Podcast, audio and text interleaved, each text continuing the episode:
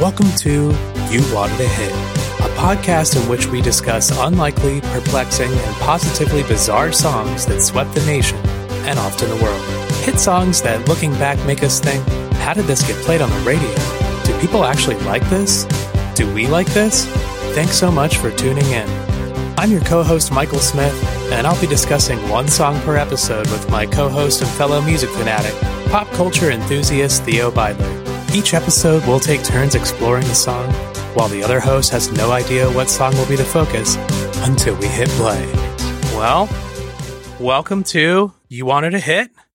We are very thrilled to welcome a special guest to the show today. As you all know, sometimes we have guests, sometimes we don't. I think it's more fun when we do. And today, we are excited to have writer, podcaster, TV and radio host, and editor at large for Esquire, Dave Holmes. Dave, thanks for being here. Thank you so much for having me. What a did I did I miss any uh did I miss any occupations there? Uh, I'm I'm doing a bajillion things at any given time, but you have the you had the important ones. Uh, so thank you. yeah, uh, a couple episodes ago I mentioned uh, that I had discovered Dave's wonderful podcast Waiting for Impact and I think I just saw a friend tweet about it and uh, it was it was just uh, blew my mind, one of my favorite podcasts last few years. So I thought, you know, maybe we should see if Dave wants to chat with us about an unlikely hit. Awesome. I'm so glad you reached out, and I'm very glad you listened. Thank you very much for the kind words and for uh, for listening. Yeah, of course. Thanks, thanks for making it. I, I, I had so much fun listening to it, uh, and I've been I've been evangelizing for a while. Oh, good, good. Thank you very much. I really appreciate it. And and like you know, there, there's a lot that is you know unstable in in this entertainment world right now. There's a lot in in in every you know field uh, right Mhm. now. It's uh, things are insane, but you know we live in a in a time when I can do a thing like that. You know, when I can like run Yeah. that idea past somebody and have them not throw me out of their office. um, and so yeah, so I'm, I'm I'm really happy I got a chance to do that show. It's, I'm, I'm proud of it, and I'm glad There, loved it. there's there's uh there's space and ability to do the weird things we want to do, which is which That's is right. fun. That's right. Yeah, yeah, yeah. Maybe not as much time for trips to the bank, but that's that's fine. We'll figure that out. Before we diverge into other things, Yeah. I'm going to play a clip from the song that we're about to discuss. Oh, I'm so, I can't. I can't wait to hear it. Oh, Oh, yes. Let's go. Oh my goodness. what a jam. Well, what I a mean, jam. now we know what it is. Smooth. My Santana. Oh wow! You know what? I should I should really have the video just playing silently in a, in a separate window. But you stay so great, great. Yes. Oh yeah. Who who couldn't? Yeah. We will watch it together uh, later on in the episode. I'm glad to hear you're both excited about this. Yeah. Oh, God, I've been- yeah. I love it. I have a spreadsheet of over 200 songs I want to talk about, and it continues to grow. And this one just I I hadn't found the right moment, and then I don't know. It just it just clicked that I thought this group would be fun to talk about this song with. So Now, I will tell you, I just saw Matchbox Twenty at the Hollywood Bowl oh wow, maybe a month ago. was that on the Um, fastball fastball tour? No, it was. It was. Mm. Uh, I actually, you know what? It might have been. We just um, talked about the way a couple episodes ago. What a what a great song! I love that Great band song. so so much. Um, and I, I also like Matchbox Twenty a lot. And we hadn't gotten tickets, but a friend called at the very last minute and was like, "Come sit in our box at the bowl." And so we did, and we missed the opening act. So I guess it could have been fastball, but um, but it was such a great show. Um, That's good to know, hear. I had yeah, absolutely. I had forgotten how many songs of theirs I loved, but you know, at a Matchbox Twenty show, you do not get smooth. No, that's true. You don't. No, because that is that is Rob Thomas. No, no, that is they that bring is- out a DJ. yeah, that's Rob Thomas without the boys. So, It is. but so- they, I'm telling you, they put on just such That- a good show, such a good show. That's great to hear. Yeah. I have to admit that I, I did not grow up a Matchbox 20 fan. That's just a No. band that didn't didn't I didn't click with. Yeah. I didn't dislike him. I didn't click with him. And in this story, I gained so much respect for Rob Thomas. Yeah. Um, he's a cool guy. He is a He's- he's really he's a really cool dude. Guy. He's and a his really his cool guy. story is is phenomenal. Yeah. And Rob Thomas, I will say, was my like was my only rock star friend when I was at MTV. I I didn't like I did not you know the artists that we were playing were either children, right? Mhm. Um or or like, you know, people like you know, the Limp Bizkit and Kid Rock and stuff like that, and guys I didn't Right. really vibe You weren't with. hanging out with Fred Um, Durst on your on your Saturdays. I was not hanging out with Fred Durst. No, I really, I really was not. And and like, and I, you know, Probably better off. I for think it. so. I think so. And like, um, and you know, and and Rob was, you know, very humble, and he too didn't really feel like he belonged in the world of like pop music. that and- makes sense. yeah. So we After what I've read, yeah, yeah. So we we we Yeah. clicked. We yeah, we hung out a little bit. Went to his wedding. that's great. Lovely fellow. Oh, wow. wow. yeah, sure. Yes, That's I'll phenomenal. that. That's yes, I love that. Yeah. yeah. Well, Mhm. that comes up in the story too. So this is this is perfect. I Okay. you know we've we've had some folks where we pick a song and it's you know it's like yeah I know a little bit about this and those are really fun. Yeah. And then we've had some where uh you know they they are very familiar and I think that's even more fun. So- yeah, Well, we've never had. I went to their wedding, so yeah. I I mean, good first. and I don't, think we like have I. I'm, I don't have a lot of stuff like that to drop, so I'm I'm very happy Yeah. to, to be able to do that. Well, Carlos Santana, Mhm. uh, I'm sure you're familiar. Yes. He is a guitarist originally from Jalisco, Mexico. He's now based in San Francisco, where he's lived since he was a teenager. He's played guitar since he was eight years old, after being encouraged by his father, who played in a mariachi band. After busking and sitting in with bands as a youth, Carlos started his own blues band in high school, which eventually became Santana. Though keep in mind, Santana's only original member for decades has been Carlos. It's been a revolving door, which makes me think that Carlos has an airtight keyman clause, which those have come up a few times on this podcast. Um, in 1969, the band signed to Columbia Records. The band's debut album, teed up by their performance at Woodstock, was a huge success, hitting number four on the Billboard album chart. As the band continued on to their subsequent albums in the 70s, Carlos was moving in a more jazzy, ethereal, spiritual direction, both musically and personally. Unlike many of his peers who were moving toward hard rock or soft rock. This is evident on their 1970 album Abraxas, one of the band's most enduring classics. Sure, It's a classic. sure. Uh, uh, a classic rock radio station staple. Yeah. Yeah, super fun song. Yeah, it also sounds like uh, me when I find out uh, friends in town. Oh yeah, come on. All three of us drank at the same time there. I know, That I was love that. really impressive. I love That really you. impressive. You guys are both on the East Coast. I'm having a hop water, which is sort of a, a thing, a Ah. thing with a faint taste of beer. Um, Yeah, but I love those. ashwagandha or whatever kind of thing is supposed to be good for your brain or whatever. Uh, Sierra Nevada makes a hop water that is Ooh. excellent. Okay. Yeah, no hops, no carbs, no alcohol. It's just like it's like drinking a Lacroix, but Mhm. um, has that little, But little flavor. You know, I'm sitting out back, Cooler. but don't feel like having a beer. It's great. Mhm. Great. What a world. What a time.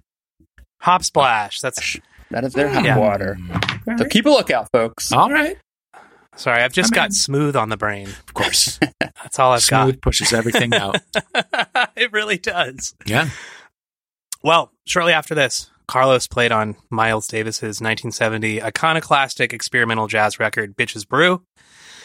And he continued to move in a more jazz fusion direction, resulting in a series of lineup changes in Santana, including Gregg Rolie and Neal Schon leaving to form Journey. Mhm. This was also to the chagrin of CBS Records executive Clive Davis, who said the band was sabotaging its own career. There was so much turmoil and uncertainty with the band at this point that famed Rolling Stone writer and editor Ben Fong Torres wrote a cover story in 72 titled The Resurrection of Carlos Santana. Throughout the 70s, Carlos would experiment even more with avant garde music, including free jazz and Eastern Indian music. His career was continually celebrated by both critics and music fans. The early 80s saw Santana, the band, getting back to its rock and roll and Latin rock roots, which meant more radio friendly music all around for Santana. They released albums at a rapid pace, as they did in the 70s, and were appeasing their record company for the time being. During this period, however, Carlos was collaborating with everyone he found interesting in jazz, world music, jam music, blues, country, and more. He hadn't put out a top 40 record since his 1983 album Havana, and he and Columbia parted ways in 1990. And here we are at the 90s. Here comes grunge and hip hop and pop rock and nu metal and arena country and boy bands and pop punk. It's a tough time for someone like Santana in the pop landscape. Uh, they were now, now signed to Polygram, but they weren't recording much music. They were still touring consistently to their cult fan base, but flying dangerously close to nostalgia status. Though I will point out that they were inducted into the Rock and Roll Hall of Fame uh, the prior year, so they were already that that was already a feather in their cap. 1992's Milagro, which peaked at number 102 on the Billboard Top 200, was Santana's last album of the 90s. Imagine Santana has a new album and it only gets to number 102. That is until 1999. So I'm going to start this chapter in 1997. I must say, I used a number of sources, but there is an oral history of Smooth that was published in Rolling Stone, edited by David Brown, that I read in 1999 for the 20th anniversary when it came out. And that's that's what made me think of this. Even even before we'd started this podcast, I was like, I remember reading that. This story's incredible. So I used that quite a bit for this. I used uh, many sources, but that provided so much information because they they talked to anyone who, and everyone who was involved. So it's July '97. Santana's playing Radio City Music Hall, and Carlos decides to invite his old, complicated friend Clive Davis. Remember, Carlos and Clive not getting along in the 70s because Clive thought Santana was sabotaging its own career when they were at their creative peak. So this is a peculiar situation. I feel like Clive would hold a grudge too. Seems like a, a guy that he seems like the nicest guy in the world, but I feel like if you Yeah. if you wronged him, he'd remember it. Yeah. Mogul. Uh, he's, you know, Yeah, you don't- totally. You don't become Yeah. powerful in this industry without oh, Yeah. being a little bit ruthless. in everything I read, he's he he kind of talks like he and Santana are lifelong friends, and he you know loves him, respects him so much. And then Carlos, Carlos is like, I love him, I respect him. We didn't talk for like thirty years, so there's like a couple of different um kind of different vibes going there. Um, Clive was now running Sony Records, and he accepted the invitation of the show. It turns out this was all part of a plan hatched by Carlos's wife and kids. They were in the car listening to the radio, and some classic rock and soul artists' newer songs had been played. And the kids asked why they don't really hear their dad on the radio anymore.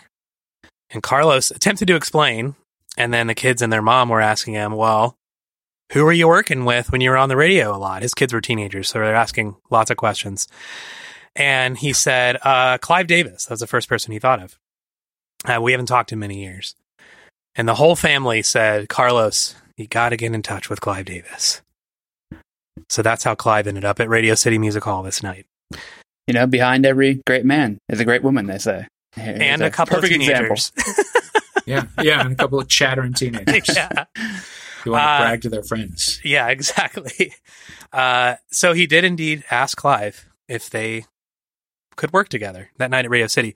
Clive was blown away by the show and was thinking during the show, before this conversation even happened, how fun it was seeing this diverse band, as far as, I mean, diverse in every way. And he said the audience was the same way. And he was also thinking about how the Latinx communities were growing rapidly in the US. And he could see Santana having a big comeback with the right record. And he knew that they had a lot of work to do. So they agree to work together. And Clive's, well, Clive and Carlos agree to work together. And Clive's plan is to take some of Carlos's songs he'd already written for this record he's working on, but also bring some songs and songwriters that Clive thought were great and combine the two. Polygram begged Carlos to stay on the label, but he refused and he was released from his contract. So Clive signed Carlos to his Arista imprint and didn't tell anyone else at the company. He told them in a meeting, and the label staff was stunned. So much that they started referring to Santana as Davis's Folly. Oh, I like it. Yeah, they uh they did not Wow. think this was a good idea. I mean, to be fair, I'd Mm. probably feel the same way at the time in that room. But this is also let me let me just say this though. This is also this is kind of the peak of CDs being in like Starbucks. Yeah, right?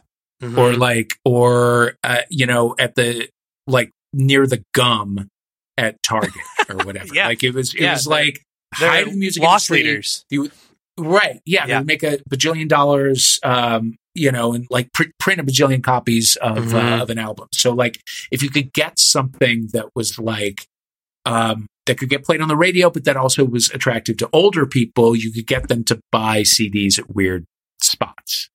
Which to me, I, I don't know this, but that it always felt like this album always felt to me like uh, Clive Davis trying to get uh, Carlos Santana into Starbucks, which I think I- it did. That oh makes yeah. sense. Oh, absolutely. Yeah. I, I absolutely think it did. And and yeah, it was a time that we've you know anytime a '90s song comes up that we talk about because they're all somehow unlikely or strange or bizarre.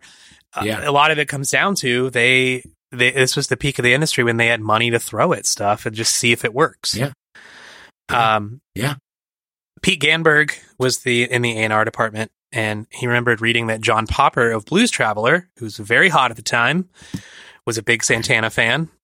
And Pete started searching for contemporary artists who had mentioned they were influenced by or fans of Santana to see if they could find some cool collaborators. John Popper never panned out. I don't know if he said yes or they never got a hold of him.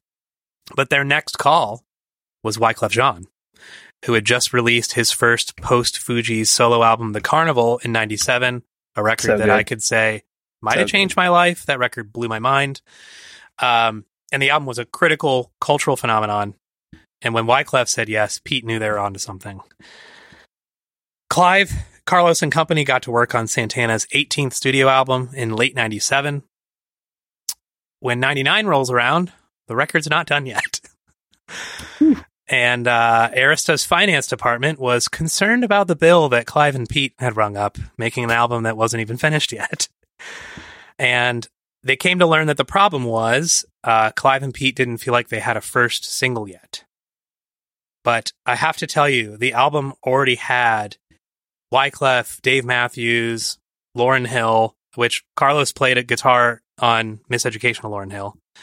Uh, also made me think we couldn't invite Pras and have all three Fugees on there. Would have been cool. He's, he's problematic. Yeah, well, these days, definitely. Yeah. uh, international espionage and whatnot. Um, yeah. I don't. I've not even tried to get my arms around that story. I it recommend seems like there's so much going on. I recommend reading the NPR story of when he was convicted. It's just wild. It is. A, that's a whole other yeah, podcast. I, I'm sure there will be Oh, a boy. serialized podcast about that. Um, Sure. Eric Clapton was on it. Everlast was on it. and Everlast was was huge coming off that Oh, solo record that's after. House of Pain as a blues man. Um, and they still didn't feel like any of these were the single. So pretty wild to think about. Um, enter songwriter Itaal Shur. Are either of you familiar with Itaal? I'm I not. don't think so. Um, he is an avant-garde jazz pianist who turned into a pop songwriter. He had written a hit song for R&B singer Maxwell, and Arista was looking to work with him more. Itaal was a huge Santana fan growing up, but he listened to the album and he realized that nothing felt like Black Magic Woman or Oye Como Va, two of Santana's most iconic singles. He went to work on a song with this in mind, and over a weekend ended up with a song called Room 17, with a Latin beat programmed on his Casio and Itaal playing piano and guitar. I read that Carlos's guitar, like the iconic guitar riff, was note for note what Shur had played on his Oh, demo. wow. I'm I'm sure with some Carlos flair. Um, Itaal finished the demo and told Pete, "I have the song. I have the single you're looking for." Pete liked it, but he perceived the song to be about, for lack of a better term, a groupie. And Pete knew that Santana wasn't about this side of the rock star lifestyle. But Itaal claims that it wasn't about a groupie. It was about two former lovers rekindling things in a hotel room, and he insisted that it was perfect as is. the two guys argued about it, and I got to tell you, after reading about this song all weekend, it seems like they're still arguing about it as of 2019. Uh, Every Mhm. article I read that they're both involved in, they they still don't agree on this, and it, it, it feels like it's a little heated. Um, I could I could sense some real animosity. Um, Pete grew frustrated. Said, "Take the vocals out, give me the track, and I'll find another songwriter to write the melody and lyrics." So I don't think it was only about the lyrics, or else they would have kept the melody. Um, I tried so hard to find a demo of Room 17. it, it doesn't seem to exist. I think Itaal might be the only person that still has it. Somewhere. Yeah, I know. Uh, Dave's a powerful man. Yeah, Uh-huh. right. I'm telling you. yeah. I, I thought it because a lot of Well, those yeah. a lot of these demos end up on YouTube or somebody digs them up. They're on Reddit, um, and I, I couldn't find it. Um, Pete called his friend Evan Lamberg at EMI Publishing and said, I need someone to help finish this song. Played the song over the phone because he couldn't send an MP3 over email. And Evan said, I have just the guy. And now, my friends, Rob Thomas has entered the chat. Okay. Rob Thomas was born in 1972, six months after Santana released Santana 3 in Landstuhl, West Germany. He was an army brat. Uh, Dave, you may be aware of some of these things, but I, I have to recount some of his life because it is it's inspiring and unbelievable, and I, I was just I couldn't stop reading about it. Um, he grew up in what he calls a rather unstable family in Florida. His single mother, he says, was a hard partier, frequently had abusive partners. And Rob grew up listening to outlaw country like Merle Haggard and Johnny Cash, and he learned to play music on a Casio keyboard. Rob started writing and singing songs, he says, to impress girls at first. And he didn't just listen to outlaw music. He himself fell into some legal trouble as a teenager. He served several months in jail for stealing a Camaro, supposedly. Damn. I knew none When he got out, when he got out, he dropped out of high school and was homeless for three years, hitchhiking around the South. He eventually started playing in some cover bands in Orlando, Florida, and was toying around with writing songs. Which I just, I'm just like, he was just wandering around hitchhiking and then find some cover bands. That's that's pretty incredible. Um, one of the bands booked an ongoing gig playing at a hotel, and they got fired for stealing candy and beer from the minibars. Well. Around this time, It's rock one and roll, night- baby. yeah. One night, Rob was on acid and he thought dry ice looked fun to play with. He burned his hands so badly that the doctor nearly amputated his hands. He recovered from the injuries and was relieved after thinking he'd never be able to play guitar or keys again. I'm just like, thing Wow. after thing, this guy is persevering. God. Um, he decided to take songwriting more seriously and formed a band called Tabitha's Secret. I looked extensively for a reason behind the band name, and I couldn't find that either. but their website is still No, it's up. secret. It's a secret. Mhm. It's Tabitha's Secret. Uh, I did find their website, which is still up, and it is a Is like fantastic. yes, GeoCities? I'm, I'm sending it to you now. Oh, you have to see it. it's Yeah, so are. good. I think a Yeah, fan took it over and runs it now. Oh, this is glorious. and you can Oh, download their original Yeah. album on here. Yeah. Yup. It's Oh, so good. wow. Oh, the internet was so ugly. Mhm.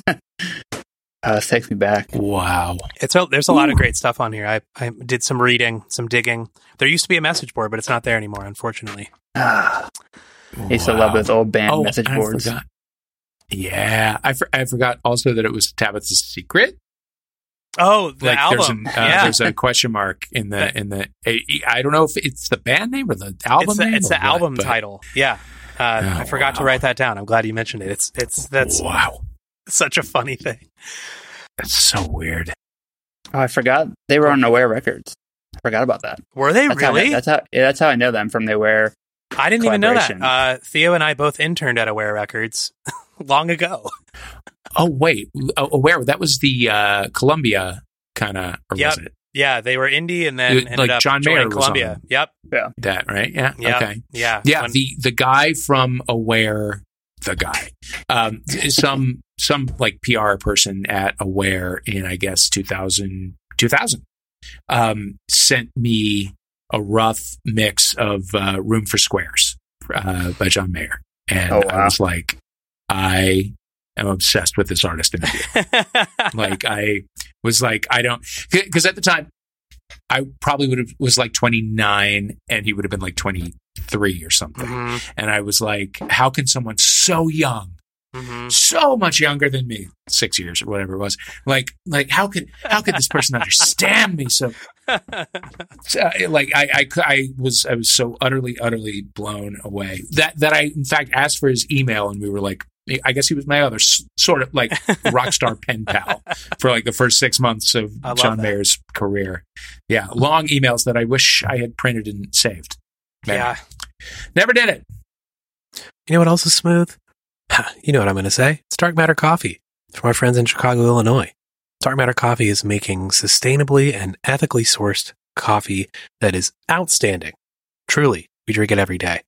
We want you to try it on us. So head to darkmattercoffee.com, fill up your cart full of all of their wonderful beans. They've got variations, collaborations, different blends, etc.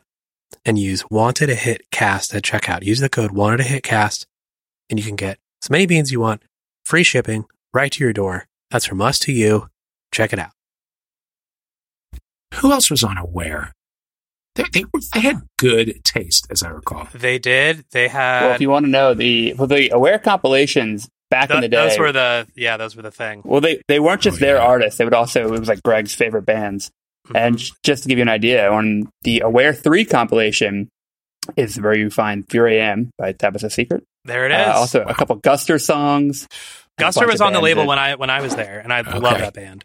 Yeah, me too. Yeah, both of us are huge fans. I mean, more more recent, well, more recently, it being like ten years ago. What you had, Matt Kearney was there. hmm The Fray was on their management side. I don't think they're ever on the label. No, but they were there when I was Uh, there. God.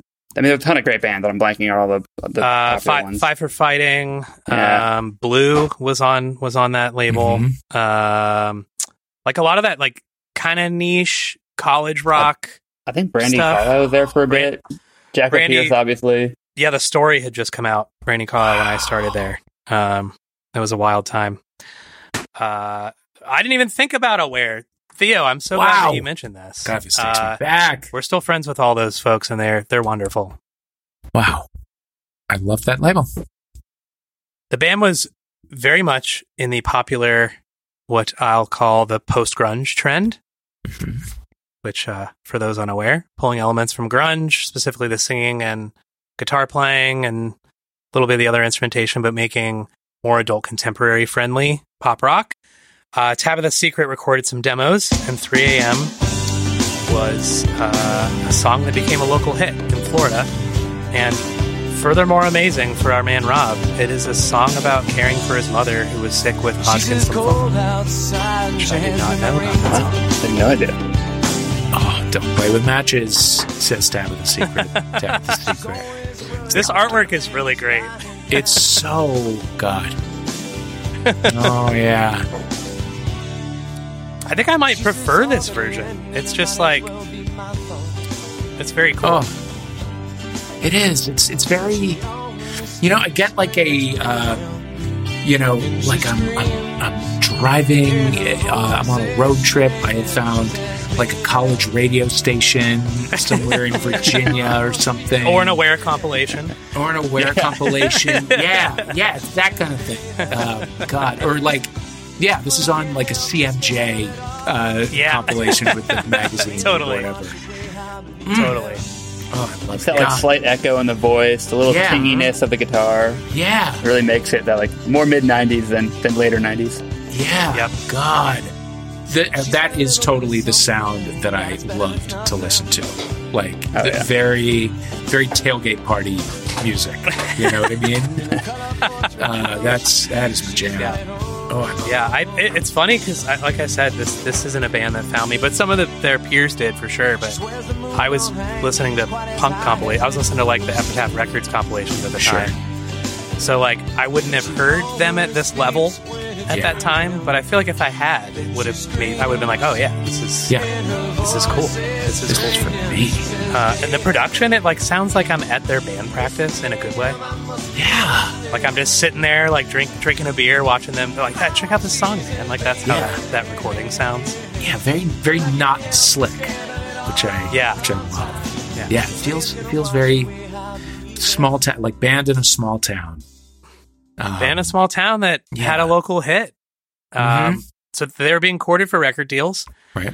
And they broke up before they could sign. Oh wow. Rob and two of the other members of Tabitha's Secret decide they want to keep playing together, and they form Yep. Matchbox Twenty. Wait, is, is Matchbox Twenty in reference to the fact that their album was called "Don't Play with Matches"? I also couldn't find why they're called Matchbox 20. I didn't spend too much time on it, uh, but I, I did a quick search and I, I couldn't find.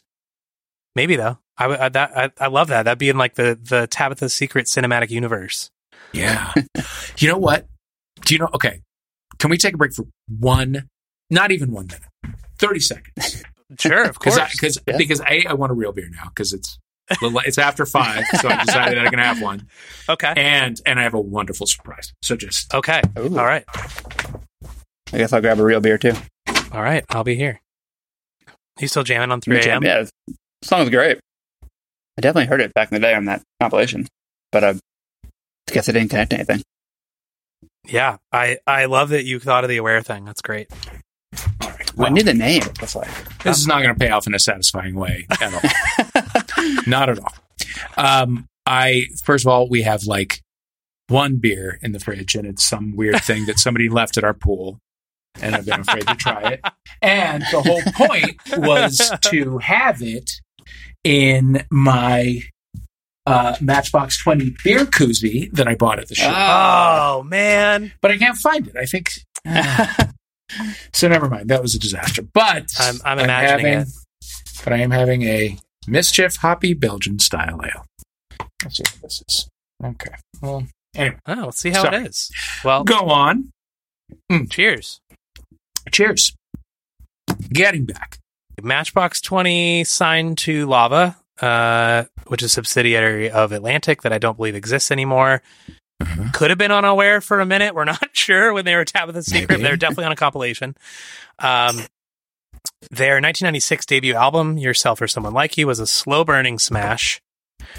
As one of our favorite music journalists on this show, Tom Breihan at Stereogum, pointed out in his eternally excellent column, The Number Ones.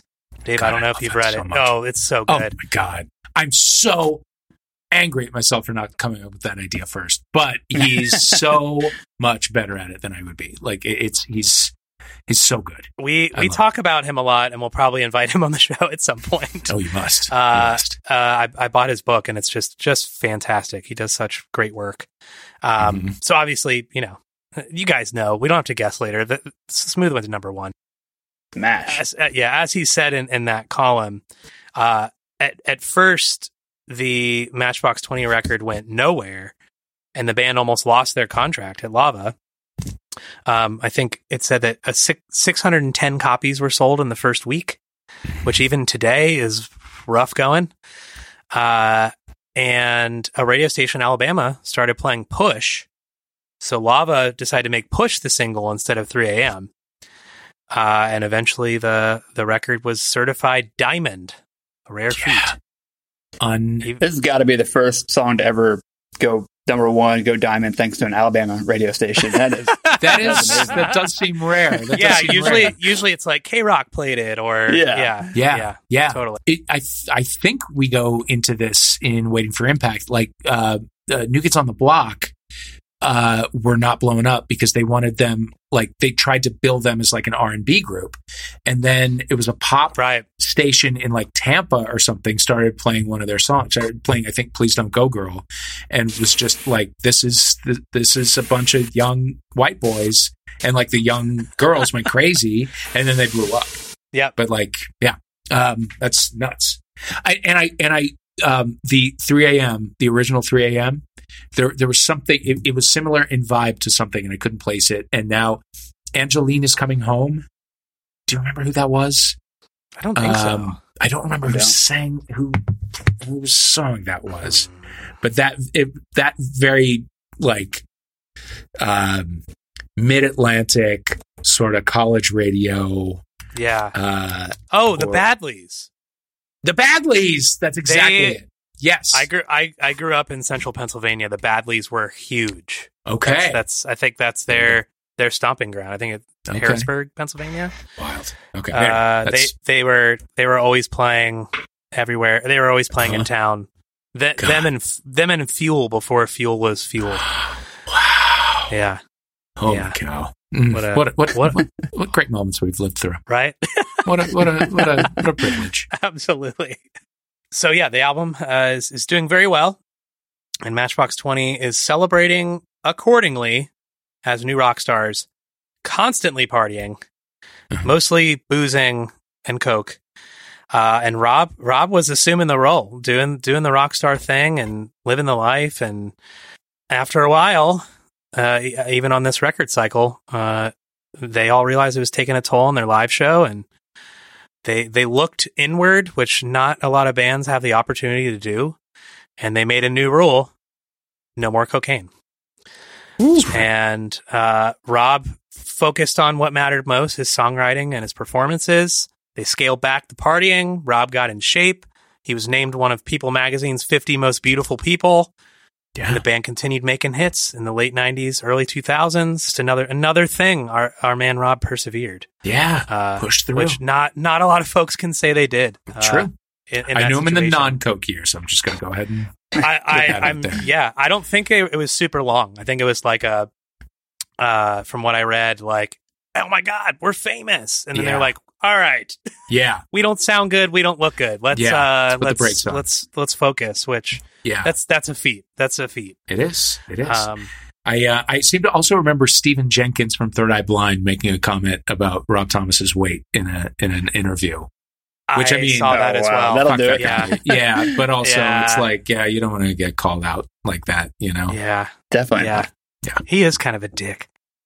Matchbox 20's highest charting song, which went to number one on the Billboard Hot 100, was 2000's Bent from their second album, Mad Season. Forgot about that. Let's check out this video Yeah. just for a second. I love this song. Yeah, it's a good song. Love this song. That opening guitar riff was great. That It's was so good. good. It feels so like a blockbuster single, doesn't it? Mm-hmm. This is like the second album and it's going to be huge. It felt it felt like a it felt massive, you know. Like the, there there was an unassuming quality to the first record, and like the the second was huge. Yeah, because it, it, it took a while. Well, it took it took three years to, to come out with a new record. So, uh, Yeah, because the first one was ninety six, or right? sorry, four years, almost Yeah. four years. I got it. I got the. I got yourself or someone like you uh, from maybe BMG. Yeah, Uh, and I remember the shipment came, and it was that and uh, uh, Supa Dupa Fly, oh yeah. and uh, whatever the Busta Rhymes album is called. Um, Pro- surely something else. was that? Uh, The one with um, the one with that uh, ELE? uh, got you all in check. No, it was the one like before the it. first big one. Yeah. So yeah, this video uh, is supposedly making fun of Rob's increased fame from Smooth, which is why his bandmates are like shoving him and running him over with their cars. Um, I also felt like it, it was very influenced by the Verve's Bittersweet Symphony, with Mhm. him, you know, walking in Yeah. slow motion, people running into him. Felt Yeah, felt very similar to that. Um, for sure. I will point out that was their only number one, but several of the hit singles from the first album were not eligible because in the 90s up until 98, it had to be there had to be a single physically made in order for it to be considered for the Hot 100. So 3 a.m. would have been number one. Push would have been number Absolutely. one. Um, Yeah. So Yeah, Push yeah. was there. Um, Back to Good Yeah, was on that album. I think there's another Um, big, a fourth big hit. Oh, that, they're they're like a or six, like they used to do. Just half the record. Uh-huh. Um, Yeah. Yeah. I mean, yeah, no, that that album. Oh, Real World? Yeah, yeah. I th- I mean, I think they had like Come eight on. official music videos from that record. Yeah. Li- yeah, literally the first six. I mean, they didn't need to make were- they didn't need to make a record for four years. They just Yeah. kept going, which is incredible. It's Yeah, like they just- uh, reminds me of Green Day Dookie. Like Green Day Dookie, every Mhm. song was a single. Yeah. Yeah. Um, so Rob, after uh, after this, had a successful solo career for a few years, which was kicked off by his first ever recording under his own name, a feature on Santana Smooth. So let's go to '99. Rob was not yet a household name, uh, but Matchbox Twenty was. Uh, Rob hadn't put out any solo material yet, and the band was a band. You knew Matchbox Twenty. Um, I wrote in here it would be like knowing the Gin Blossoms lead singer's name Yeah. at that time. like Which I you knew the couldn't Gin. Blossoms, but yeah, it was Mhm. kind of that equivalent. Like Rob just wasn't a star yet. Um, Yeah.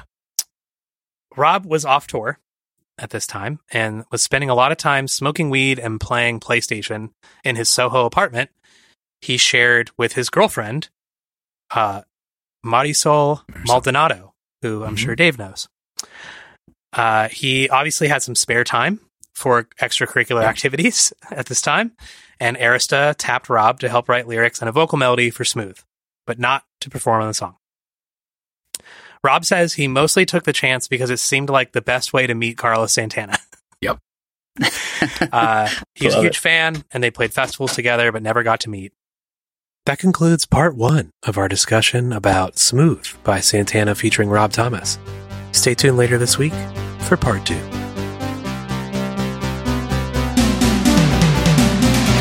That's a wrap on this episode of You Wanted a Hit. Thanks for listening. Good luck getting that song out of your head. If you enjoyed the show, please do all the things podcasts usually ask you to. They really help. Tell a friend about the show, subscribe wherever you listen to podcasts, write a review on your favorite podcast app, and visit our website, ywahpod.com. That's ywahpod.com for updates on new episodes and our merch store. We have t shirts, sweatshirts, hats, coffee mugs, stickers, and more, and it all goes back into the podcast. We would love to hear what you thought of the episode, and we also want to hear if there's something that we missed.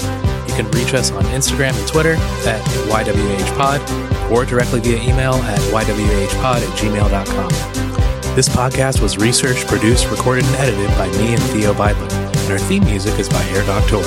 We'll see you next time.